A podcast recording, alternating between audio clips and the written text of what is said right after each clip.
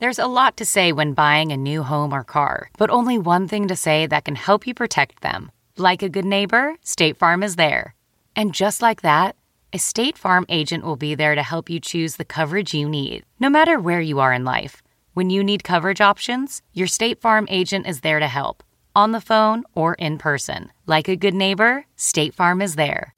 Hey, Dave. Yeah, Randy. Since we founded Bombas, we've always said our socks, underwear, and t shirts are super soft. Any new ideas? Maybe sublimely soft. Or disgustingly cozy? Wait, what? I got it. Bombas. Absurdly comfortable essentials for yourself and for those facing homelessness. Because one purchased equals one donated. Wow, did we just write an ad?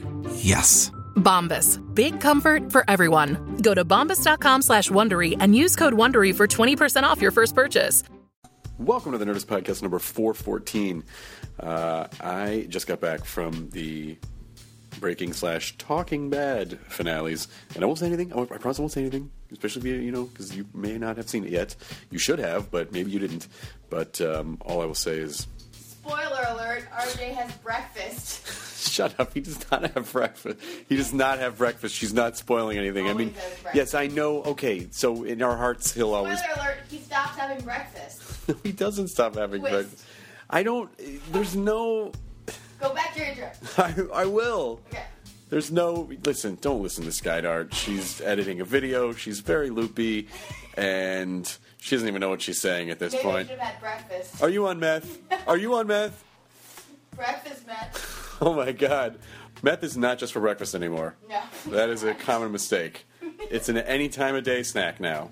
But uh, if you did watch Talking Bad, thank you so much, and I hope that uh, I hope that you enjoyed it, and I hope that uh, I didn't sully the Breaking Bad experience for you. It was an honor to do it, and tonally, it was a lot different for me than Talking Dead, and and even to be tangentially. Um, uh, associated with Breaking Bad was a tremendous honor. So, thanks if you watched it. And now, uh, two weeks until Talking Dead and Walking Dead, and then uh, October 21st uh, at midnight on Comedy Central. So that's where I'll be next on the Television. Um, that's a thing that looks like the internet, but it's bigger, and you don't have control over it. Um, I would like to thank Stamps.com for sponsoring this episode of the Nerdist Podcast. Stamps.com is, I mean, I blab about this all the time because I want you guys to lead happy, fulfilling lives, not having to do menial tasks like go to the post office. So, stamps.com will help you print out the exact postage that you need. They will send you a digital scale, which will calculate the exact, exact postage that you need. Uh, and then you can just slap it on the package or letter or whatever the parcel or mail piece is. And then your mail carrier will pick it up and you should thank them. You will never waste time going to the post office again. You're not going to waste money uh, either leasing an expensive postage meter or waste money on stamped postage that you're not going to use. Right now and always, there is a promo code NERDIST. Remember it. You probably do, unless you skip over this part, which I hope you don't. Uh, it's a no risk trial, $110 bonus offer, including a digital scale, up to $55 of free postage. Don't wait. Go to stamps.com before you do anything else. Click the microphone at the top of the homepage and type in Nerdist. That's stamps.com. Enter the promo code Nerdist. Do not mail meth to people. Do not mail meth to people. This episode of the podcast is Mike Massimino, who is a friggin' astronaut and an engineer, and he's been to space. He repaired the Hubble telescope. I mean, Mike seems like a regular guy, but the fact is, he is not a regular guy. He's an exceptionally smart individual who happens to just be relatable and fun, which is probably why you may have heard him on uh, a number of episodes of Star Talk with Neil deGrasse Tyson. Another guy who's incredibly smart but completely relatable. So I would uh, I would put Mike Massimino into that bin, were I to categorize him. And uh, we had an absolute blast. And I uh, blast rocket blast off, huh, Chloe? What? Rocket blast. Yeah, yeah, rocket blast. I'm Oh, editing. go back to your meth jokes. Nerds Podcast number 414 with Mike Massimino. Mike Methamino? Not Mike Methamino, Mike Sorry, Massimino. I got excited. He understands mathematics. You understand mathematics. I'm glad you added that in. Shut up. Minute. No, I just said it. really? Are that's, I love that you paused for like a minute. You're like, hold on, I gotta add this to the intro. It was worth it. Is it really? No. No. Now entering Nerdist.com.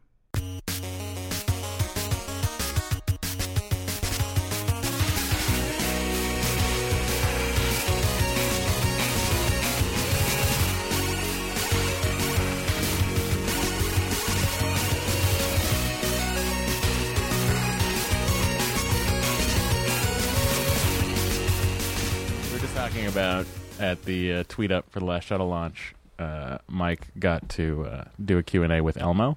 but it's kind. Of, we're talking to the guy, you know, because you, are you're talking to the puppet. Right. Little Elmo's there, very cute, you know, Yeah, of course. and, you know, but and you can hear kind of on the loudspeaker, sort of.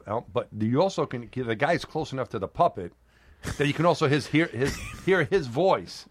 Right, so it was kind of strange because I can hear his voice coming from the side, and it's so after a while I stopped looking at. it. I said, "No one's going to know what I'm, what I'm really looking at." Yeah. I can, look, you know, change my gauge a few Yeah. inches, my gaze a few inches. So I stopped looking at Elmo after a while and just looked at the guy. And I was just talking to the dude. You know, the dude's up there, and he's I don't know. Sometimes he look at me, and I was like, well, you know, those are not like tracking my eye movements. They're not going to know. So I stopped looking at the puppet, and I talked to the guy. So It's not a puppet, it's a person. oh my gosh, did the kids listen to this? Oh, you Kids, ruined it for away. me. No, you ruined it for me. Oh, Mike. Kids, it was Elmo's friend.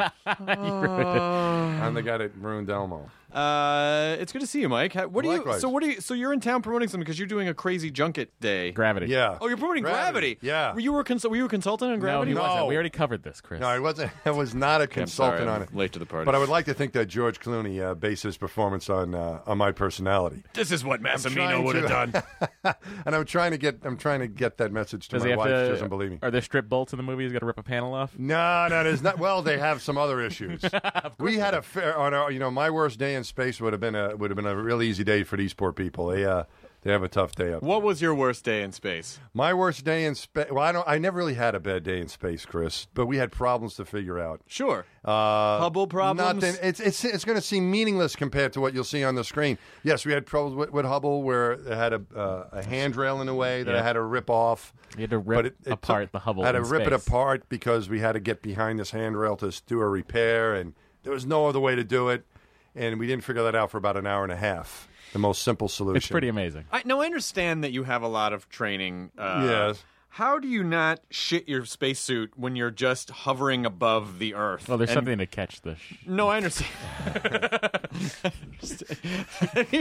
How are you? I mean, to me, There's a there's a big incentive not to do that. no, yes, of course, of course. It's not like oh, I wish I could go and do, no. But I really do believe that, uh, and and it, like I, I, I think you know that there are a lot of different ways that you can categorize people. But one way is spacewalker, is like people that will go into space and people that would not go into space. I, Ah, I, that's one way. I, I think I would be almost a little too claustrophobic to be able to handle just being sort of isolated and kind Well, of don't looking- worry, you'll figure that out on the ground.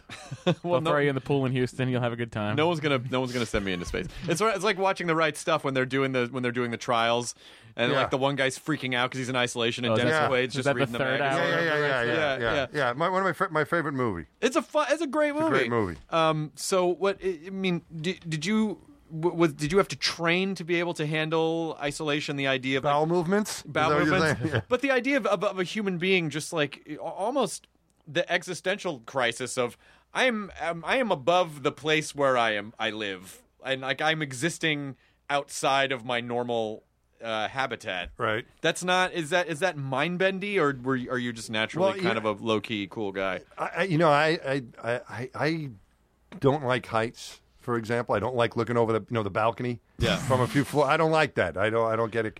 But up in space, it's so cool. So And the- the constantly view- falling at 17,000 miles an hour, not a problem. No, because uh, I don't, and you know it, it's just that the view when you see the planet from up there, it's you don't feel like you're really Yeah. hovering over it. Even in an, I mean, I'm fine in airplanes too and all that, but but it's uh, it's it's just an incredible experience. That all that other crap, all you worry, just kind of gets stomped on by. Holy cow! What am I looking at? Do you- And that that just that pure uh, ecstasy of seeing that stuff.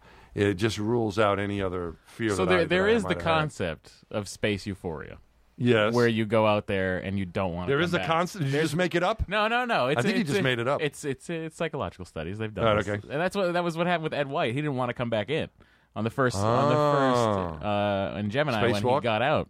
Uh huh. It took him they asked him to come in, and it took them 20 minutes to get him to come in Oh. to Gemini because there's just this experience of like, like you can hear it too on the tapes. He says, "I feel like a million bucks," and he's out there and he just didn't want to come in. Yeah. And then when he's getting in, he says, "This is the saddest moment of my life." Oh Wow. my god. Yeah, see, they gave him the treat and then they took it away. That's the problem. I mean, it is it is pretty interesting to think that there are only a handful of people out of billions that will ever really have what you have in your brain. That will will Yeah. only ever have the actual view, Right. You know, not a satellite image, but actually Yeah. have that view and that experience of being up there and Right. looking down. I It's- we're very, lu- very un- lucky. At least until privatized space travel. yeah, and until, are- yeah, wait around a couple months and then it'll be a but dime for a dozen. now, Yeah. it's pretty. It's pretty incredible. No, I'm very, very lucky, and, and to get to spacewalk and see it, so you're not looking through a window, you're looking through the visor, and you can see the Earth in its entirety from the altitude of Hubble. Hubble's at 350, 350 miles, so 100 miles higher than the station. So we get a bigger view of the planet. We can see the curvature. We see it as a gigantic yeah. planet. In our, you know, it takes up our field of view, but we get that perspective, and yeah, and we're v- uh, very, very fortunate to have gotten a chance to see it. It's crazy. And you know, you want to be more grateful that you've seen it than I can't see it. you know. Right. Yeah, I might yeah. not see it again. You know, Yeah. So, so uh, you know, I, I was I was happy to come inside, and a little bit sad that I can't couldn't see it, but very very happy that I had a chance to experience it. Well, you know, Matt is. The, I, I don't know if there's a bigger NASA nerd than Matt Mira. Yeah. Really, right here, yeah, Matt? I'm right up there. Yeah. Congratulations. Thank you so much. Who's your favorite Apollo era astronaut? Let's figure this out. I Oh, don't gee, I really I've gotten a chance to meet a lot of them. You know, yeah. when I was There's a little, only one answer to this. I'm just Neil? gonna figure out. No. Okay, well, my favorite, I guess I know him the best, is Alan Bean. I've Oh, become Alan's friends a with good Alan guy. Bean. So he lives in Houston, and, and uh, we've become friends. He, he's a Do you any of his terrific guy. painters? His, paint- paintings, no, I can't afford any of his paintings. but I did fly. I flew for him one of his paintings. It kind of reminds me of the thing you got hanging on your wall Yeah, with yeah. your three buddies there. He has something called he calls fantasy, where it's he and um, Pete Conrad run a moon together, and their good friend. Uh, geez, what's it was? Uh, I think it was. P, uh, Dick Gordon was the was the pilot who didn't get to go on the moon with them. Mm-hmm. Right. But they were really tight. They were three good friends, and so he painted the three of them on the moon together, and that was his Aw. wish that the three of them could be together.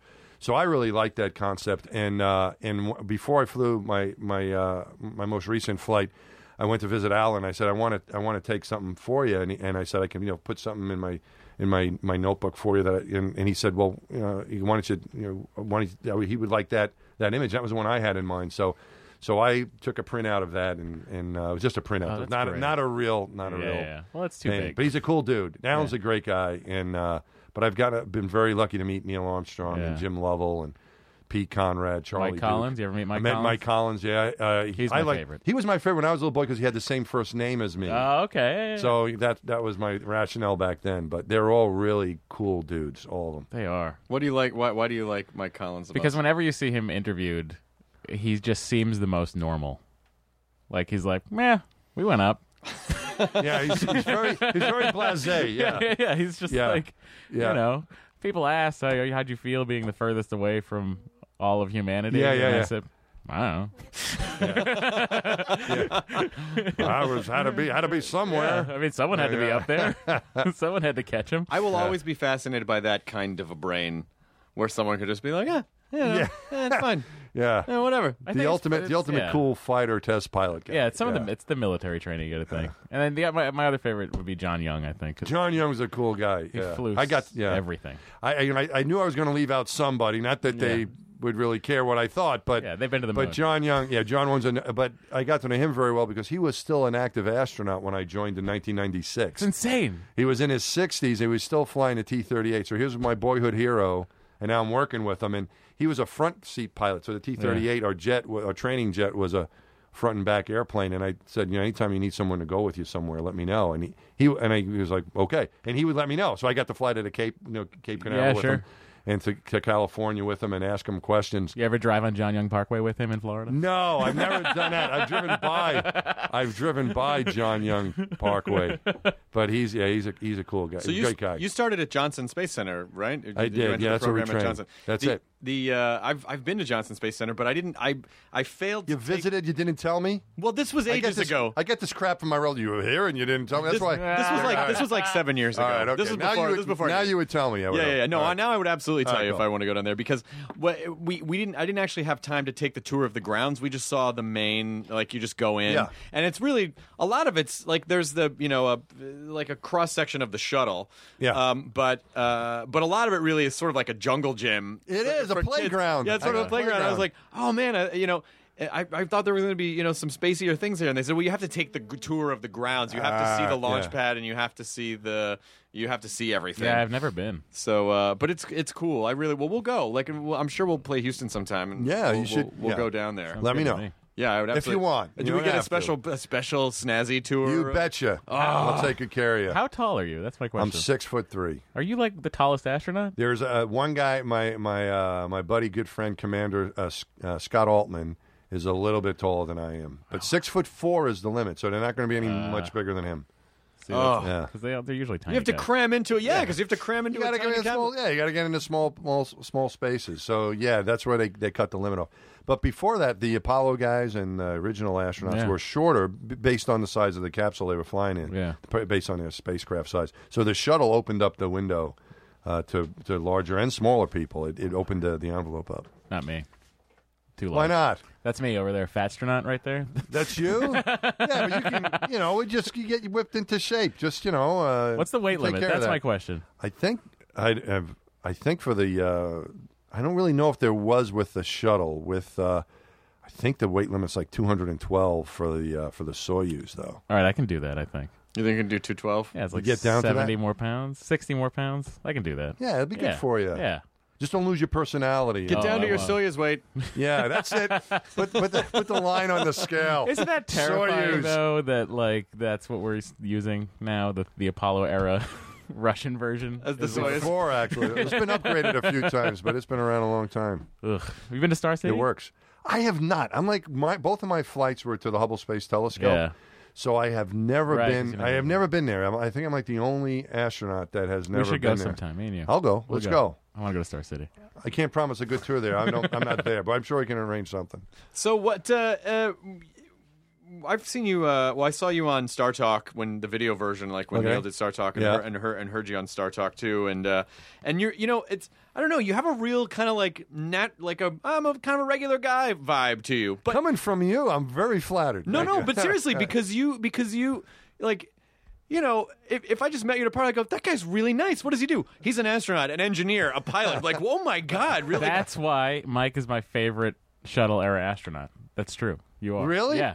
You're 'Cause making again, in interviews, Can I- find I'm you not- I'm be the only guy you awesome. know. Can I tell you? Can I tell you? Last year, uh, you stopped by my birthday Oh, party. it was the best. So much fun. That's great. you stopped by my birthday Were party. you there, Matt? No. It was fantastic. All right, that's another story. And so I that sent, was a blast. I what sent, a party. Yeah, I sent Oh, Matt a picture because uh, you you uh, uh, Bobak came and you Yeah, and you yeah, came Bob- and, yeah. Yeah. and uh, and so I sent Matt a picture because you you were out of town. No, I'll tell you exactly what happened. Where the were you? worst reason to miss meeting Mike of all time. I had hosted Attack of the Show that day, Uh, on G four. and we decided to microwave beef.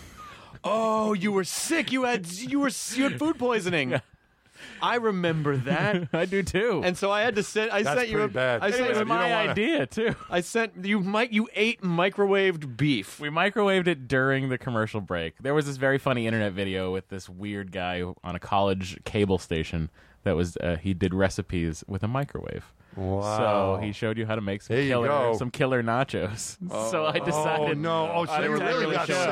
Nachos. Yeah. Oh, for crying out loud, Matt! So you were violently ill. I remember this now. And I Yeah. sent you a picture of, of Mike, and you were like, no! Like, he was so heartbroken because you so were just in town for like a day. Yeah, it So was. It was a real. But, but that that kind of uh, episode could help you get down to Soyuz weight. Yeah, that's the only silver lining on The that one, microwave Matt. beef diet. I'm down 30 since July. I can do it. You're Give me- doing. You look good, give me man. Six more months. You I can look do good. it. We're gonna do it. You look All right. good. We're gonna get on Soyuz Soyuz. But anyway, weight. that pro- that proves that Matt that Matt Matt Wow, I is an can't believe enormous it. fan of yours, and, Wow. and he was heartbroken I'm so, that he I'm so couldn't come to flattered. that, come to that Well, I- party. I got to meet Winnie Cooper at that party. Yes, Danica was. I was, I was, I was That's what afraid. you come away with. I was afraid my Danica. life was over at that point you know- because I was like, "There's really nothing else to live for." What was so much and she was so sweet. What a great, She's what a the great best. person. And what's ama- what was am- Holy cow. amazing about that party, and I'm sorry to get name droppy, but it's it's relevant to the conversation, is that was watching all these people nerd out and fan out on other people. Like, so you said you met when you met Winnie Cooper. Danica freaked out about meeting Bill Nye. Really? Yeah, Bill Nye freaked out about meeting. I think Nathan Fillion. Like, it was just like the chain of each person and watching him go. Oh my God, you're Right. so and so, and that person walking over to someone else and going, "Oh my God, you're so like." It was Yeah. such a, it was such well, a fun. this November I will not be microwaving anything before your birthday. Well, we don't know if Mike's going to be back in town in November. I don't You'll probably be like, "Oh, you missed it. Mike Collins came out of retirement to come to my party." he came out of. Why does he have to be John out of Young. retirement to go to a party? I don't know. It's a long way. He lives in Florida and Cape Cod. He So splits get- his time. getting on a Splits his plane at this time point between is Florida like and is Cape coming Cod. out of retirement. You you pop back to Fourth Los Angeles a lot, right? I do. From yeah, as, as I like coming here. It's You know usually, what? It's usually for fun and games. You are on this podcast because I saw you on Twitter saying you were doing press for Gravity. And Really? I, I, I I'm, I'm, texted I'm happy our about booker, and I A lot said, of times, people, you know, they give me, I get grief when I Twitter them somewhere. They're like, "Why didn't you come visit? Why didn't you call?" So I'm glad, I'm glad it, it worked happen. out. But no, it's it's fun coming out here, and it's it's there's a lot of media attention here promoting the movie uh, Gravity. I don't know if we're really promoting it, but we're trying to represent NASA and spread Sure. the word. And this is a great place to do it. So is it? So do you feel like it's uh, is NASA kind of going through a phase where they're like, well, you know, we're we've taken some hits in the press because of funding for the space program, so we kind of need to keep our you know get our name out there and show that we're still active and show that we're still pro- doing. Well, I, doing I think I think they want to show people that yeah they're they're still alive. You know, we don't have the uh, the shuttle program any longer, and, NASA was identified with that. But you know, mentioned Bobak. You know, we've got the the Mars rover going strong. Yeah. and we've got people going to the space station. You know, my, uh, we just got Chris Cassidy back, Mm-hmm. and we've got uh, Mike Hopkins is going to be going. Uh, we launched from from Russia, Yeah. from Kazakhstan. Uh, so it's a it's a different experience, but you know they're still going up. To, it's a different way to get there, but the end result is uh, is pretty much the same. You're in space for six months on the space station. Wow. So we're trying to get the word out that you know we're still we're, we're still sending people to space. We're designing new spaceships. We're working with some of these commercial companies.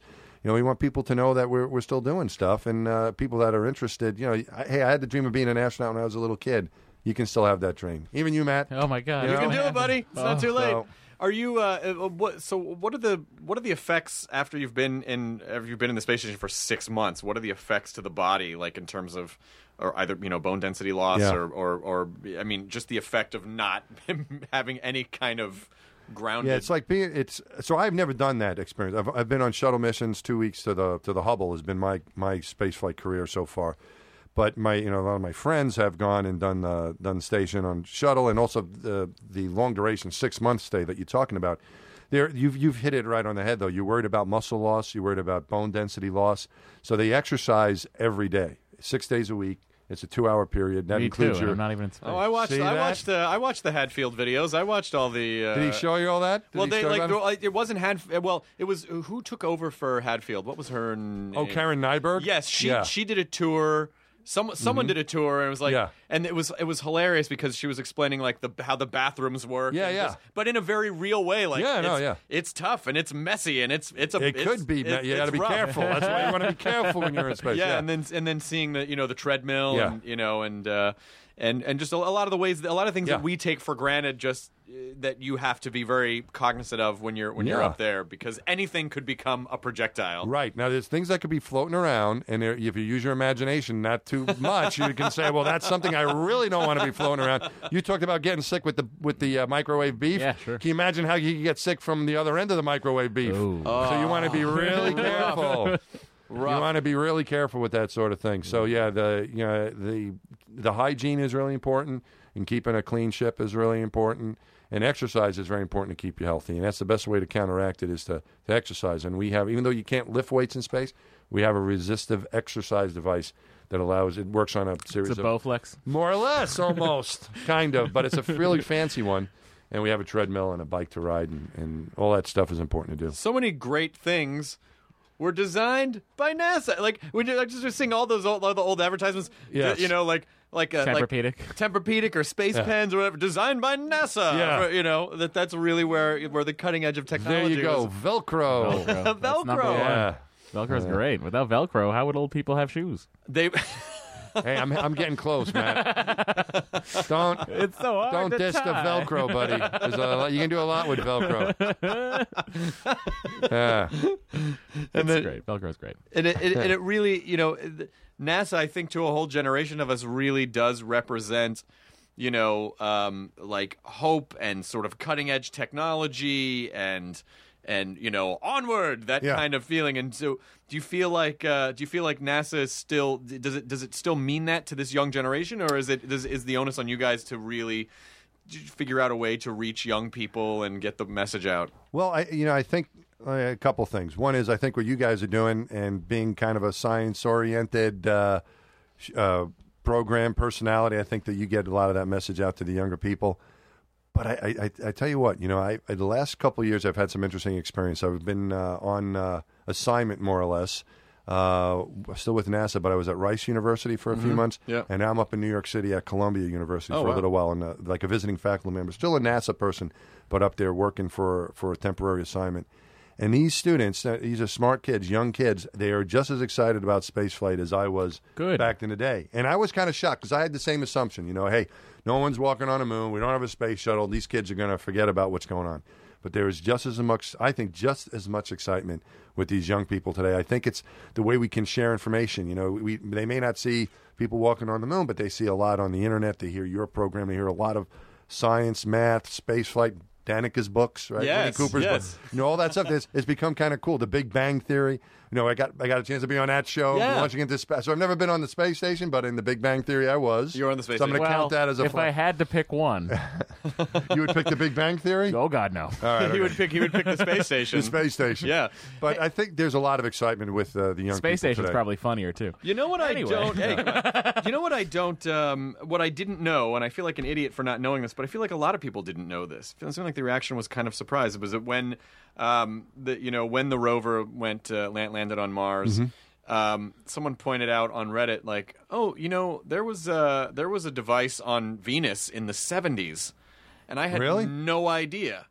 There was a device like that. They basically, I think it may be the Russians. Someone landed a device on Venus in the '70s, and it took these very sort of grainy. Yeah. Yeah, no, yeah, yeah. We Yeah. certainly have photos. Yeah, Yeah. And I, yeah. I, I had no, I had no Yeah. idea. I had no idea. Yeah, we don't. Yeah, it's it's it's interesting how the rover captured everyone's attention. You know, I think Bobak with his mohawk had something The to do mohawk with it. had- the- I think that we could we could blame him for it or give him the credit maybe.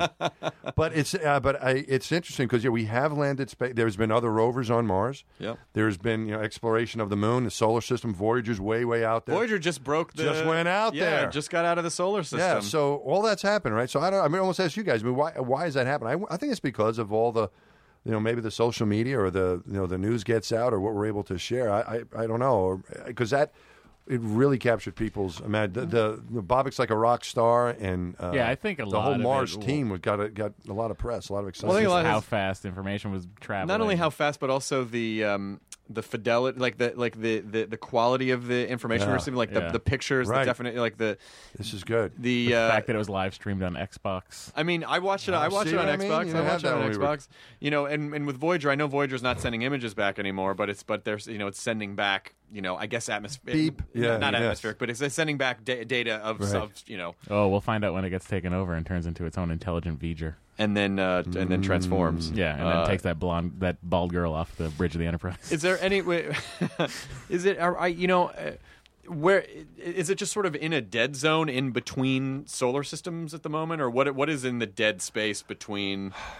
You know, I, I, I, I, I it's, it's still pretty close to our solar system, right? So I still think the sun is going to be its most, um, you know, the the biggest object out there that's going to influence what it's doing with itself. Uh, if it kept going, eventually it might be captured by the gravity of something else. I, it's a good question because I don't know what else could capture it out there and how long it would take for it to get to a spot where you know something else is going to start tugging on it. But basically, it's this this ballet going on out there with, with solar systems and galaxies that make up the universe, and it, gravity is pulling on, on is like this balance, and gravity's pulling in his energy. You know, this concept of dark energy pushing Yeah. on things. So all that is going on. So I, you know, I, I my I guess my assumption would be that Voyager's still within the grasp of the sun, as it's the largest object that is uh, that is going to hold it in place until it gets far enough away that something else is going to be tugging on it. And I don't know what that something. And essentially, is. it's just it's it's running on something ab- about the as powerful as a car battery, right? I mean, it's like would- it's, that's it's a- probably about right. Yeah. yeah. Uh, Yep. So For the last thirty-five it's, years, it's amazing. You know, once you, and and it shows once you get some speed, you know, as long as you can keep going, uh, and you get out there, you can you can go a long way. but it may take you a long time. it's yeah, been there's, out there there's, for there- a while. there's, there's no atmosphere to really degrade. No, there's no drag. There's no Exactly. drag. There's no yeah. There's no friction. There's no right. anything to really. It's just Nothing's it's, going to it's in stop a vacuum. that thing. Yeah, it's just it's, it's going to keep even if it even if it dies, so that its batteries run out. That thing's going to keep going until something else captures it. wow. Someone's gonna find it. It may be a dead spacecraft at some point if it runs out of out of juice, but it's going to nothing. It's, that the Oh, I- powers for a of the second there, I thought you were saying like maybe it'll run into another dead spacecraft. Oh, Like, I oh don't know. Kaboom. No, I think it's going to. Who knows? But it'll Hope keep it going. does. I, I I almost get anxious thinking about. I've I know I've had just sort of weird dreams about just where that thing is and just the isolation of being at the edge of the solar system. Yeah. Uh, well, and then and I think that's why. I mean, I know I know you're you're involved with the, with Gravity, the movie Gravity, but when I saw the um, I moderated the panel for it at Comic Con in San Diego, and I Yeah, they mentioned that. They yes. liked what you did, Oh, they were great. Nice They were great. And so I saw the extent. You know, like they showed some footage from the movie. Yeah. and it's um it's it's terrifying. Like just the idea. It's so. That's what I was saying. It's edge of your seat bullshit. I can't take that. Remember, it's a movie, man. I know. No, it's real. it's real. Um, but uh, when when did you you st- you grew up in New York? Yeah. And did you uh, did you immediately know like high school, college, like you know I'm gonna this is where I want to go, or I, would would you just think well I'm gonna be an engineer, but maybe I'll be a pilot or Well, when I was, I remember I was, I was six years old when Neil Armstrong walked on the moon. Right, so I can remember that, and that got my attention when I was a little kid. Uh, and I've got a picture of me dressed up in a astronaut costume my mother made that summer for me because I wanted deal. to play astronaut. she actually converted like an elephant costume that I wore in the school play. I had no talent. You know, so still you, you wore that the first time you went up, right? Uh, well, you know, I would have, but it, would- I The seals outgrew weren't it. strong enough. Yeah, Okay, I okay. outgrew it, and it's made out of polyester. Polyester was the wonder material back then, but Yeah. our spacesuits are made out of different materials Much now different. That's, to keep that's us safe. Good. Yeah.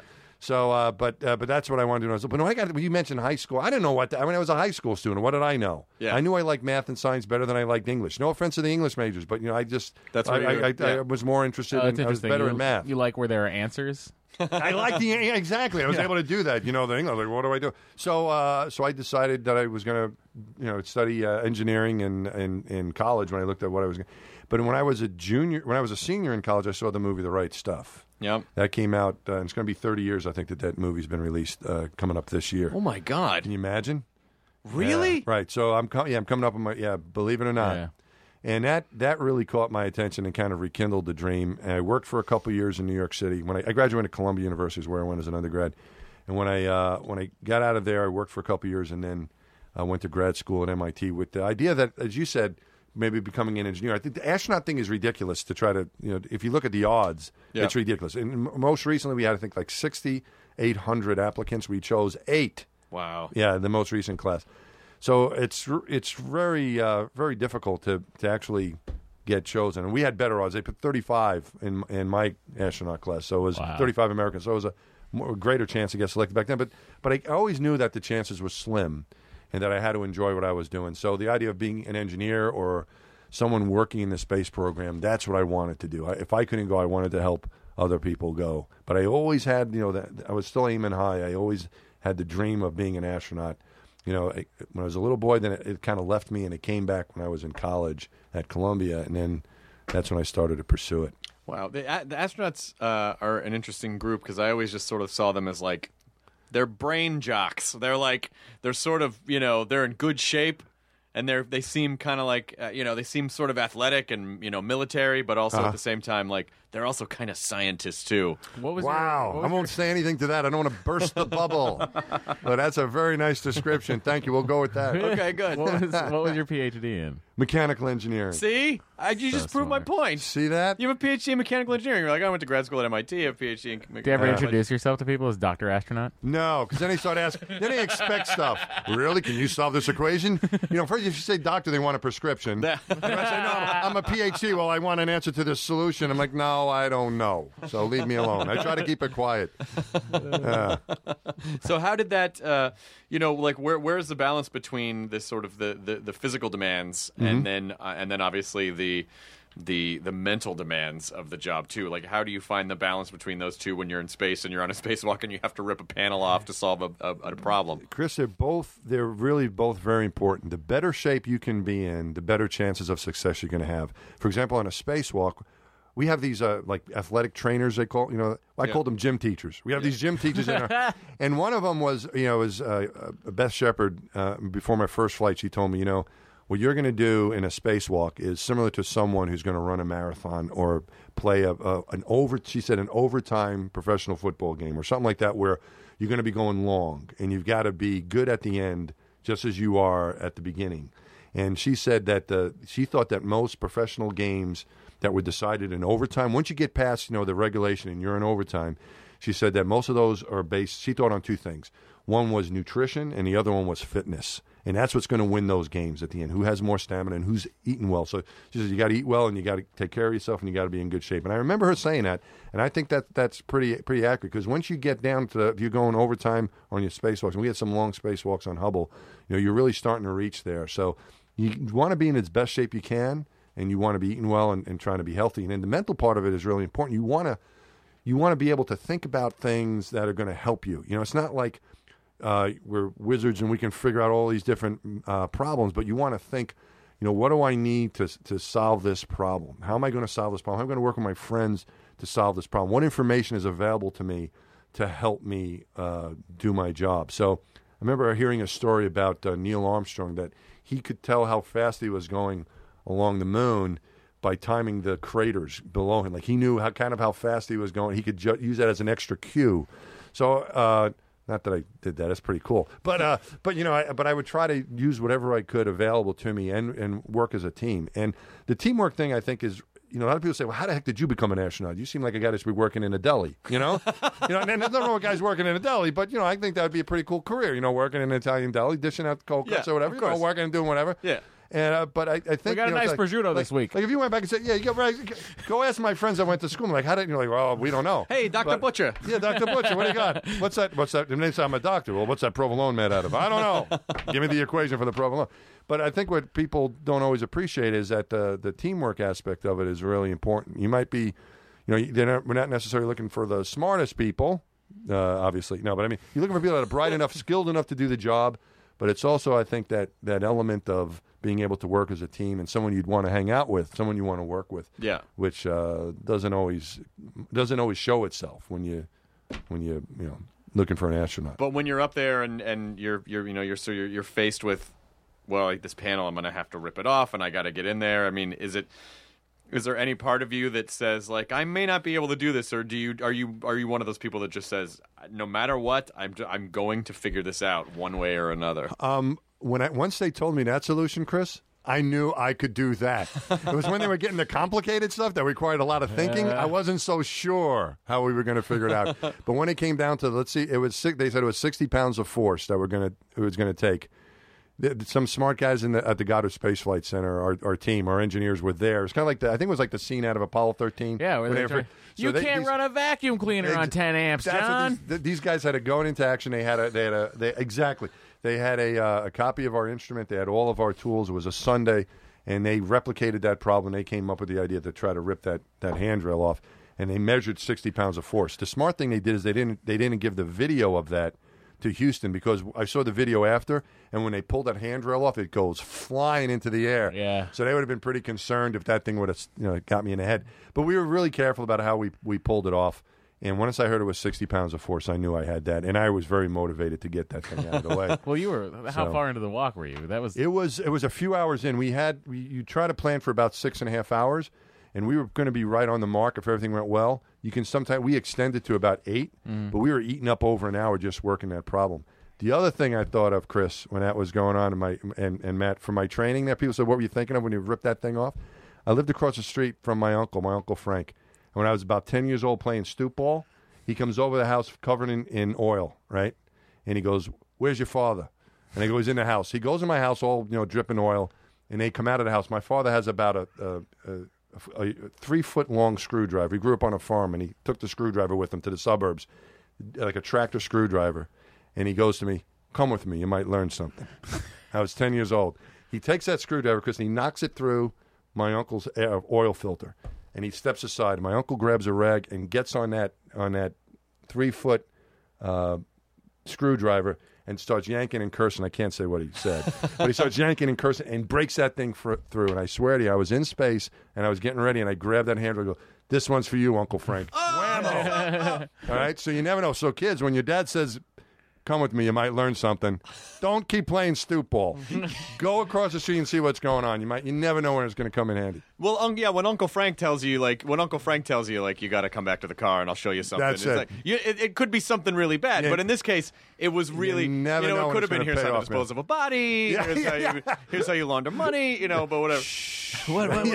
What? well, you you know because you, you I think I think one of the reasons why you you feel very familiar to me because my mom's side of the family is Italian and my Oh, okay. grandfather my grandfather's family my grandfather was one of twelve Italian his parents were from Italy All right. and so they were you know they were immigrants and they Yeah. uh, and he was one of twelve and they grew up in Jersey and Oh, so, there you go. so I have all this whole side of the family that kind of has that like oh and then Uncle Fra- and I actually.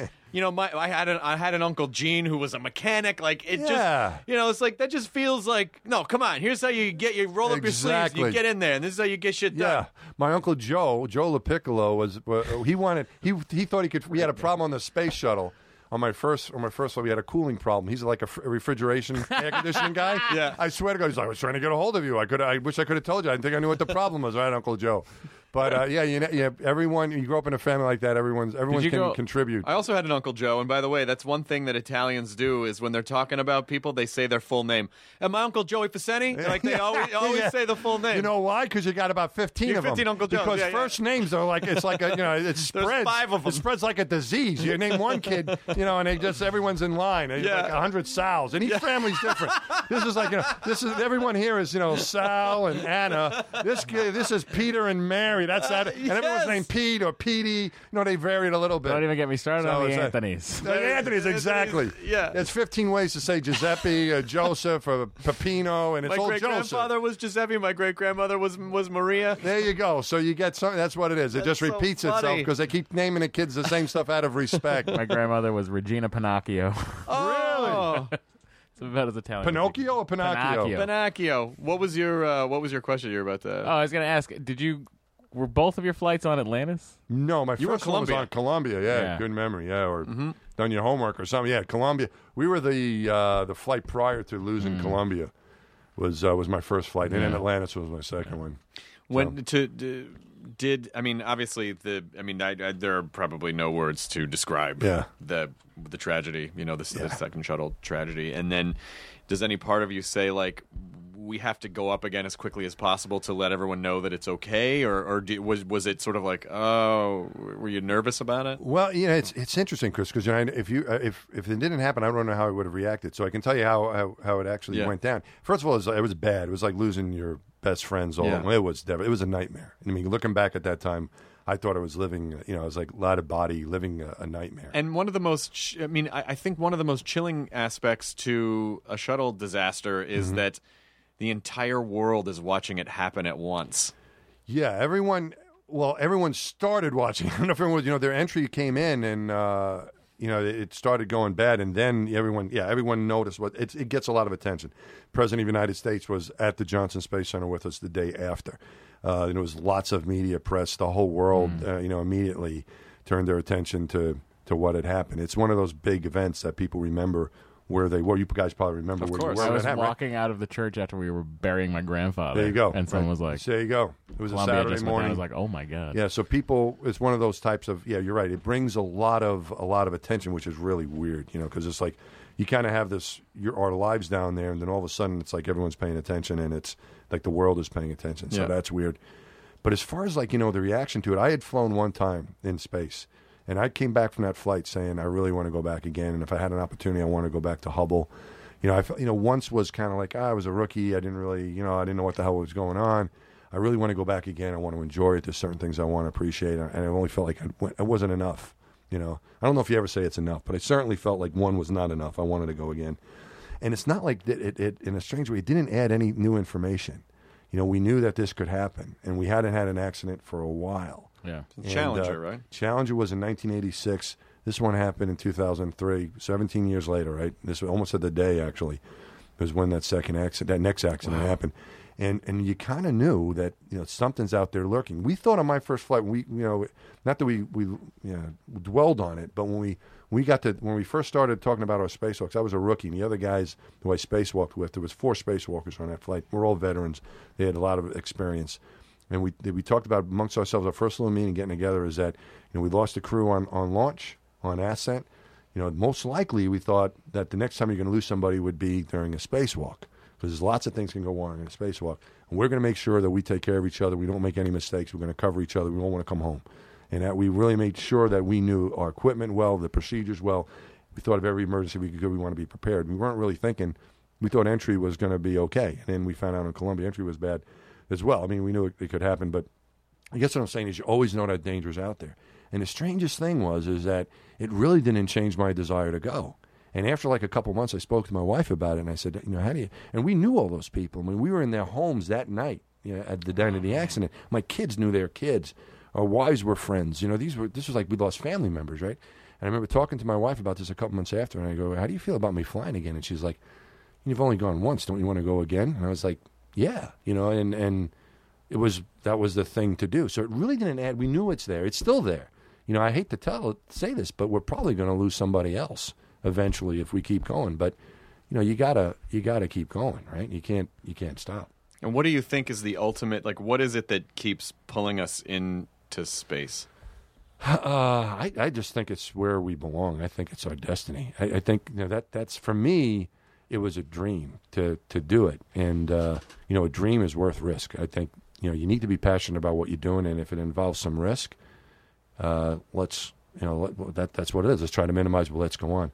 But I just think it's where it's where we're going to be. It's where you know, we're we're adventurous, we're curious. I think it's it's our next step. You know, if you look at our evolution of where we're headed, it's the next thing out there. Is is you know what's going on in, uh, out in our universe? Do you We think, it's we're- colonizing, like ultimately, co- like in, I you do. know, I believe thousands of years I think- colonizing and leapfrogging I think across? it's. I think it's just leaving the planet and finding out what else is out there. We can send spacecraft beyond our solar system now, right? You know, we've got Voyager out there, but I think we're also going to want to send people. We're going to want to experience it. I think we can we can try to justify that and say, well, you know, luckily we had me to rip off that handrail, right? Yeah. A, a robot couldn't have done that if you had no, you know, that you know, it wouldn't have been. You couldn't improvise. So there are some practical reasons to have people there, but I think it's also about experiencing it firsthand and having people on the scene and, and trying to trying to live off the planet. I think it's, it's ultimately about about leaving the planet, and I think we have options, and I think we're going to pick one and do it. Either it's going to be the moon or Mars or somewhere else. I, you know, the Or a moon, is the easiest one. or, or like or like like a like a like Europa or something. Or that's pretty far away. See, Yeah, the, the issue we have now is getting places, far. but yeah. But I mean, even- in fact, when you look at the technology of thousand, you know, Well, they- yeah, in the future, yes. If you turn on many years, Chris, yeah. in our leap, lifetime, leapfrogging Yeah. across. yeah, I'm I, I- I'm selfish. I want to see it happen in my lifetime, Yeah. which is starting. You know, it's starting to run out here. They want to drop this probe on Europa that will drill through the ice and then go underwater and look for life, which is pretty cool. Oh, that's incredible. I hope we get to. I hope we get to see that. I, did- is it is it uh, is it sort of an explorer's gene that you have, or it's is it space specific? In other words, if someone said, "Well, you can't go to space, but you can," you know, we'll we'll let you explore, you know, what's on the ocean floor, Yeah. which a, a lot of things we don't know are down Right. there. Does that does that fascinate you at all, or is it really just being Not- above? not- not- honestly, not for me. I think it's really cool stuff. You know, going underwater. For me, I, I think the the things that really motivated me were, you know, I wanted to experience what it was like to to be a part of the space program, to, and to get a chance firsthand to see what it's like to get that experience and to contribute in that way. And the other thing that uh, that I wanted to do was to be an astronaut, to be part of that organization. When I when I first got out of grad school, I took a job at the Johnson Space Center working for a contractor down there, and uh, I got a chance to work with some of the astronauts. And this was the group I wanted to be a part of, uh, a team that works together really well as a as a you know close knit camaraderie with a goal in mind. Just being a part of the office, going to work because you know you spend a very little time. I've been an astronaut for 17 years.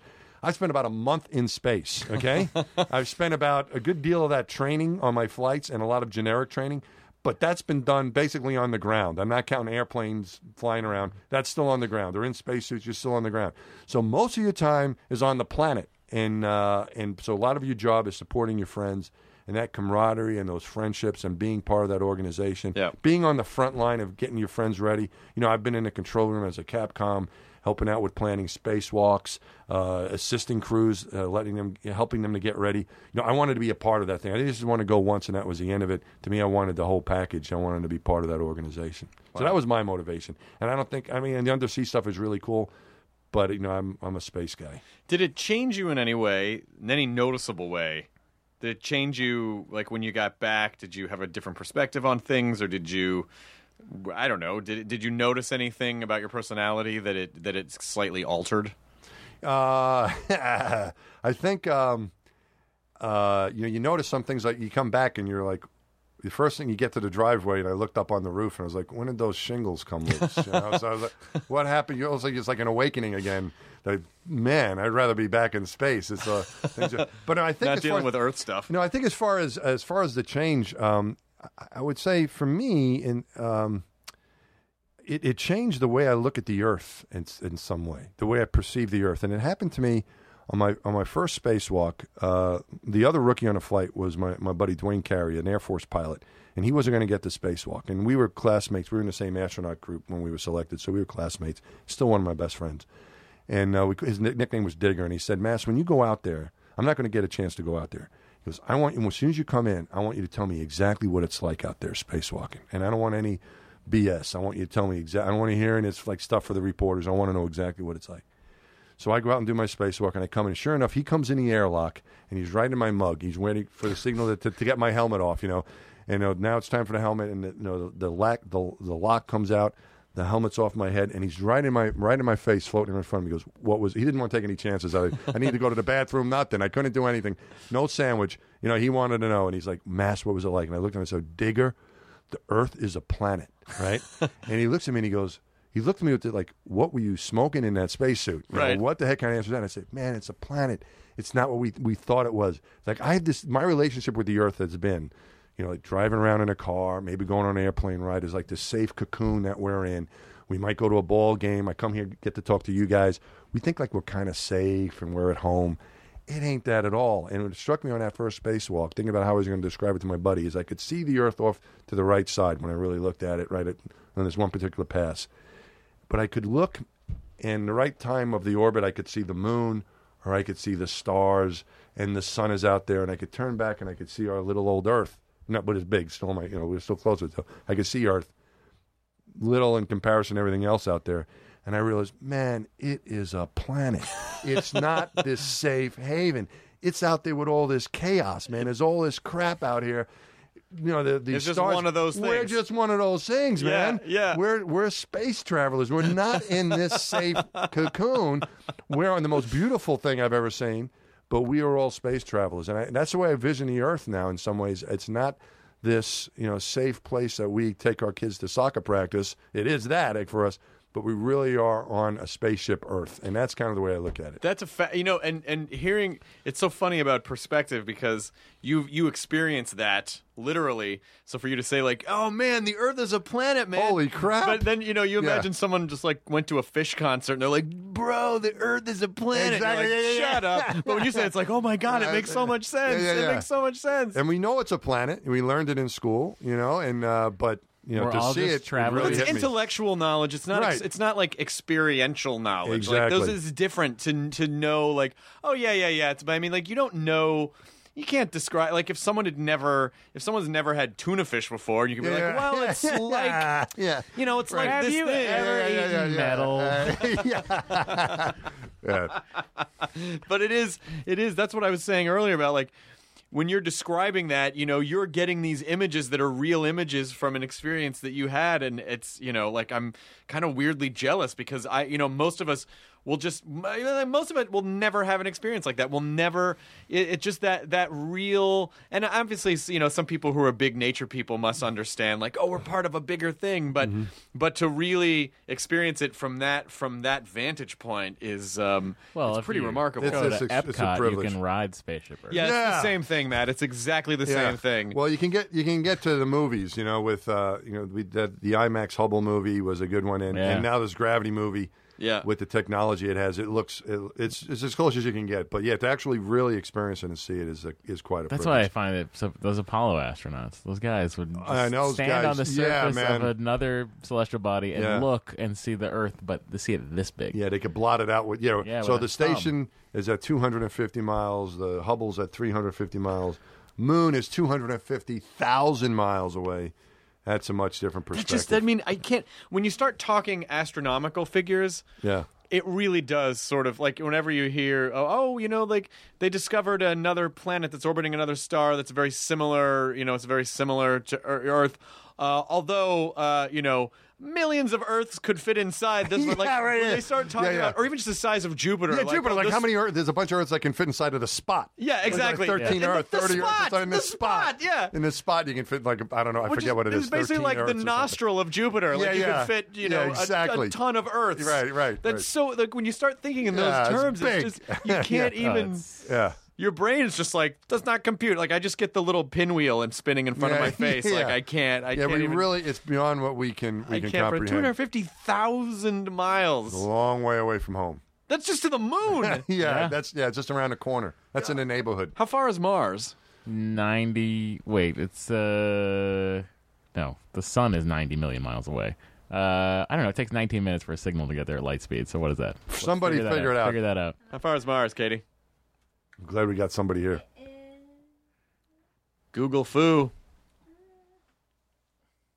The internet's like I don't know. Oh, Well, I- it in kinda orbits, depends. on orbits, I guess it yeah. depends might on be- the orbit, our depends position where we and their are and all position. that. Yeah, Yeah. so it's like you, in time wise, it's about it, it, it, you figure about a six month journey. They're about 33.9 million miles. There you go, thirty three Yeah. point nine A third of the way to the sun. I mean, it is you know nice. it, it it it does you know how could anyone doubt science or math when they figured out how to aim an SUV at Mars and just the planning it would take Yeah. and the precision to hit the exact spot on a planet where they have to calculate for orbits and they have to calculate for the the you know the, Yep. the arc of the cruise of the device I mean like Oh, it, yeah. it just all- all of it how could anyone be like "Eh, I don't know about science like it just it, if science can do that Yep. just and you're great on uh, like I said before, you're great on StarTalk, and I think I think you know science and you know I think NASA's very lucky to have you, but science is lucky to have guys like you and Bill Nye and Neil Tyson who who can communicate um, these concepts in a way that's very uh, intelligent without talking down to people and very human and compelling and, and, and exciting and fun and you know like it's it's a whole different skill set to have than just uh, I am a because there are some some scientists a lot of engineers they don't they don't know how to communicate to non-engineers they're like oh why don't you just understand that it's this this this and this and then you're Well, like it's obvious. well, but Yeah. it's not obvious to Yeah, yeah. everyone. Uh, so it is. I think it is. It is an asset. I think. I think NASA's pretty smart to have you, you know, like making the rounds and talking to people because it's. Uh, it is. You like. You just seem like, oh, I can hang out with this guy. we'll go see Uncle Frankie. We'll work on cars. Yeah, there you go. We'll talk about mechanical engineering. well, I appreciate you saying that. do you have a Do you have a big family? Uh, well, I have uh, I have a couple kids. I've got a bunch of aunts and uncles and bunch of cousins. aunts and uncles, yeah, yeah. we got we have a pretty big family. Man, the Italians. They just did not. You know, Well, my, they're my, Catholic, and you know, condoms are evil. Well, it's not. It's not just that, but but the idea that anyone would say like, I could probably have twelve kids, like you know, No, you can't. that They It's too just, many. They just don't can't. stop. You know, like my my my great grandparents were. I mean, I think.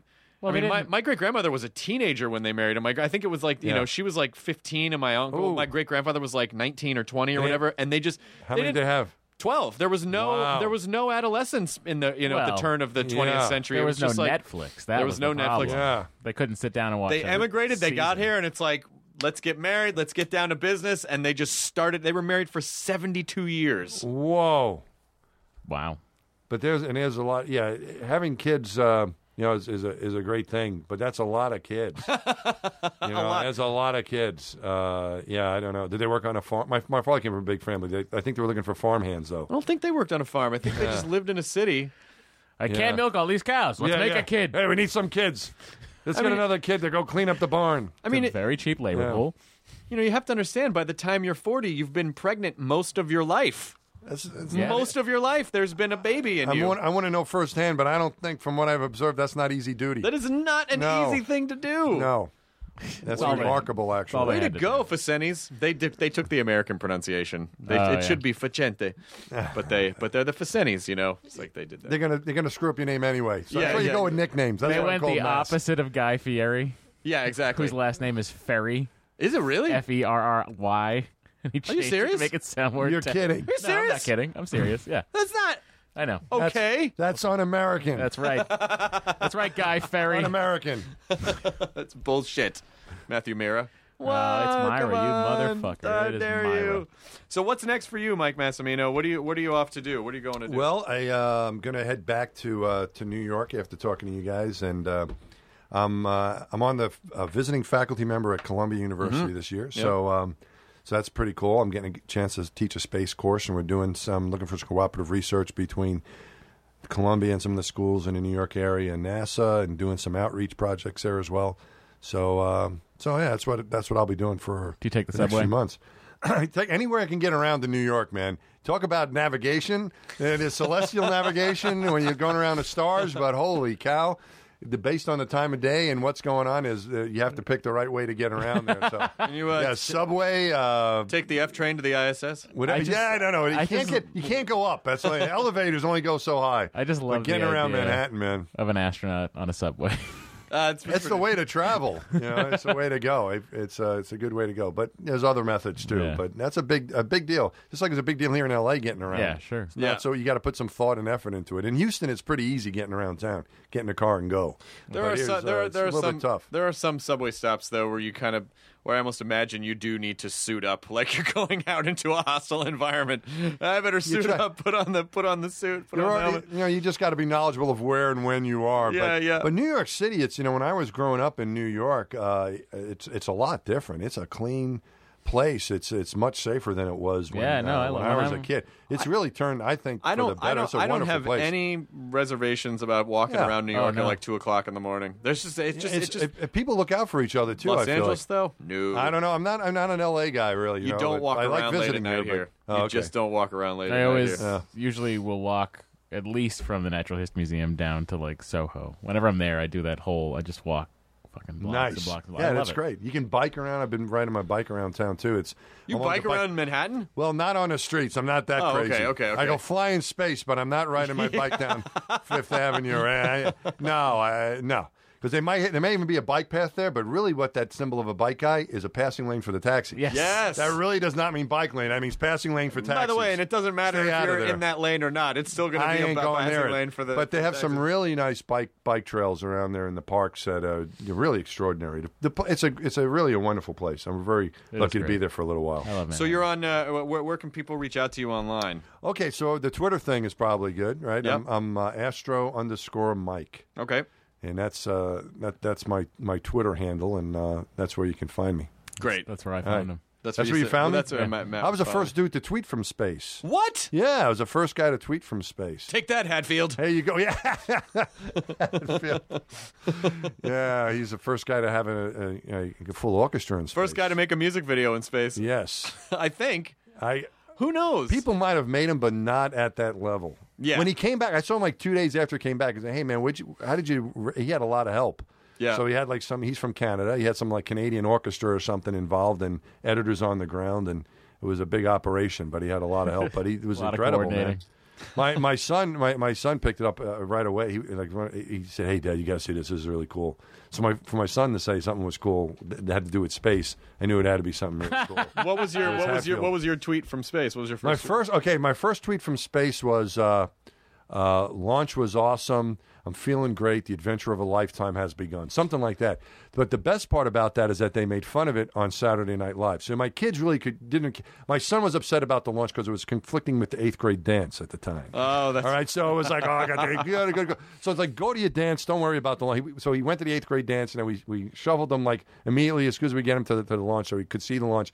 But he was more concerned about the eighth grade dance. He had his priorities right. The kids really just like, uh, they, when they were real little, they wanted a puppy, and they had to wait till after the launch. So they were looking forward to the launch so they could get a puppy. they have to bribe these kids. So they were like, oh, dad, you know, dad's flying in space, uh, blah blah blah blah. But we're gonna get a dog, right? Who cares? Right? Who cares?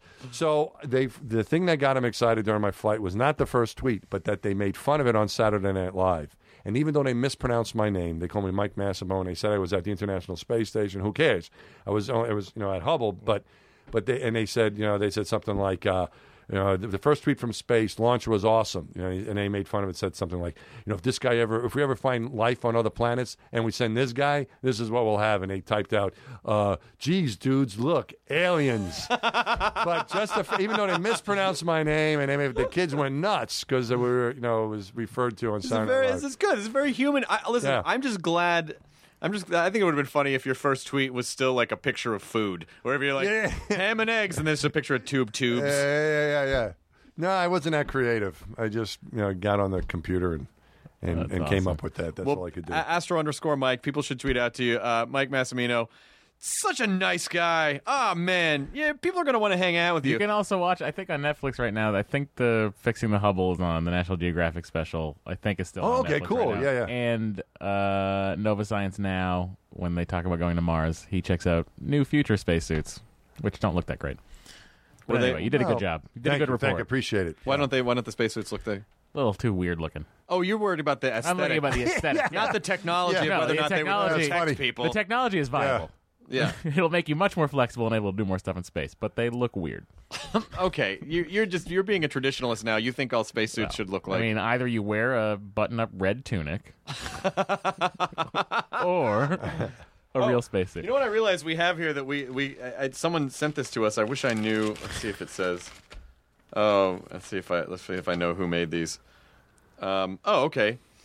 Uh, visiting a friend in LA at, at Page at Pages BS P A G E S B S All right. made a series of astronaut patches yeah, you completed, for our you podcast. you Oh, completed- wow. You've, you've completed. That's awesome, You've man. completed uh, Nerdist training, and so uh, I get a patch? Here's your patch. Oh, Uh, cool. Here's Your a mission pass. This is awesome. It's got the Velcro on it. I can put it on my real space. I think I think Pages BS is going to flip flip out that uh, that an astronaut actually has one of these. I'm uh, this is cool. too.